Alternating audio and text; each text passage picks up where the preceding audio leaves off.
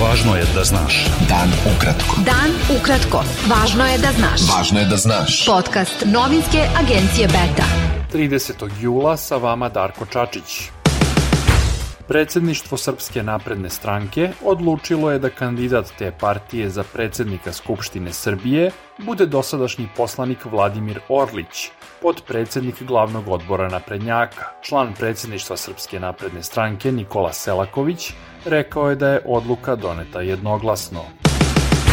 U Skupštini Srbije su završene konsultacije parlamentarnih stranaka pred konstitutivnu sednicu novog saziva, zakazanu za ponedeljak. Kandidat za predsednika Skupštine Srbije, Vladimir Orlić, rekao je da će novi saziv Skupštine imati sedam podpredsednika i da će opozicija dobiti predsednike pet skupštinskih odbora.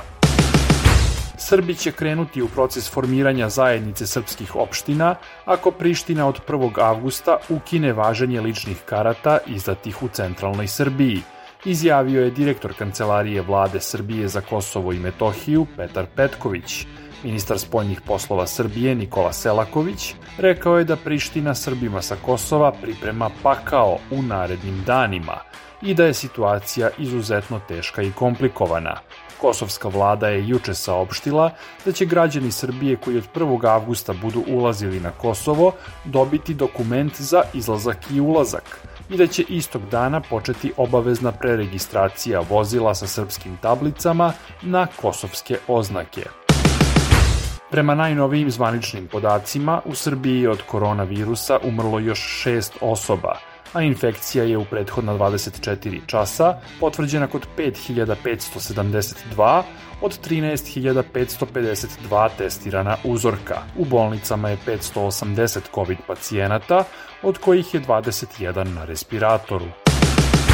Udruženje novinara Srbije izrazilo je nezadovoljstvo zbog odluke Saveta regulatornog tela za elektronske medije da nacionalne frekvencije dodeli televizijama koje su, kako se navodi, kršile pravilnike o postupanju emitera – UNS navodi da sve četiri televizije koje su ponovo dobile nacionalne frekvencije, Pink, Happy 1 i B92, nisu imale obavezan kulturno-umetnički program i dodaje da Savet Rema ima veću odgovornost od televizija koje su kršile pravila.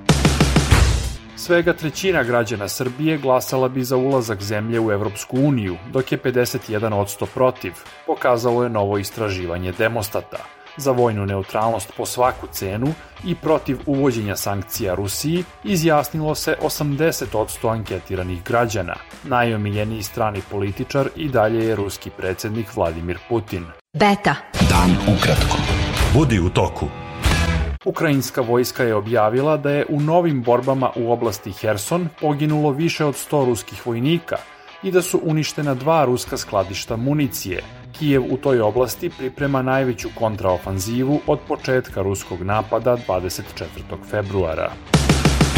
Američka ambasadorka pri Ujedinjenim nacijama Linda Thomas Greenfield izjavila je da više ne treba sumnjati da Rusija namerava da potpuno ukloni Ukrajinu sa karte sveta – Thomas Greenfield je pred Savetom bezbednosti rekla da Sjedinjene američke države uočavaju sve jasnije znake da Rusija postavlja temelj za pokušaj aneksije celih regiona Donjeck i Lugansk na istoku Ukrajine i njenih južnih oblasti Herson i Zaporožje. Ruska državna kompanija Gazprom saopštila je da je obustavila isporuke prirodnog gasa Letoniji zbog kršenja odredbe o korišćenju tog energenta – Gazprom nije precizirao koje je tačno odredbe Letonija prekršila. Sedmi teniser sveta Novak Đoković saopštio je da nastavlja sa treninzima u iščekivanju odluke da li će moći da igra na US Openu, poslednjem Grand Slam turniru u sezoni koji počinje krajem avgusta. Uslov za ulazak u Sjedinjene američke države je vakcinacija protiv koronavirusa, a Đoković je ranije rekao da je spreman da žrtvuje osvajanje trofeja ako je uslov vakcinacija. Bilo je to sve za danas. Sa vama je bio Darko Čačić. Do slušanja. Pratite nas na portalu beta.rs i društvenim mrežama. Važno je da znaš. Dan ukratko. Podcast novinske agencije Beta.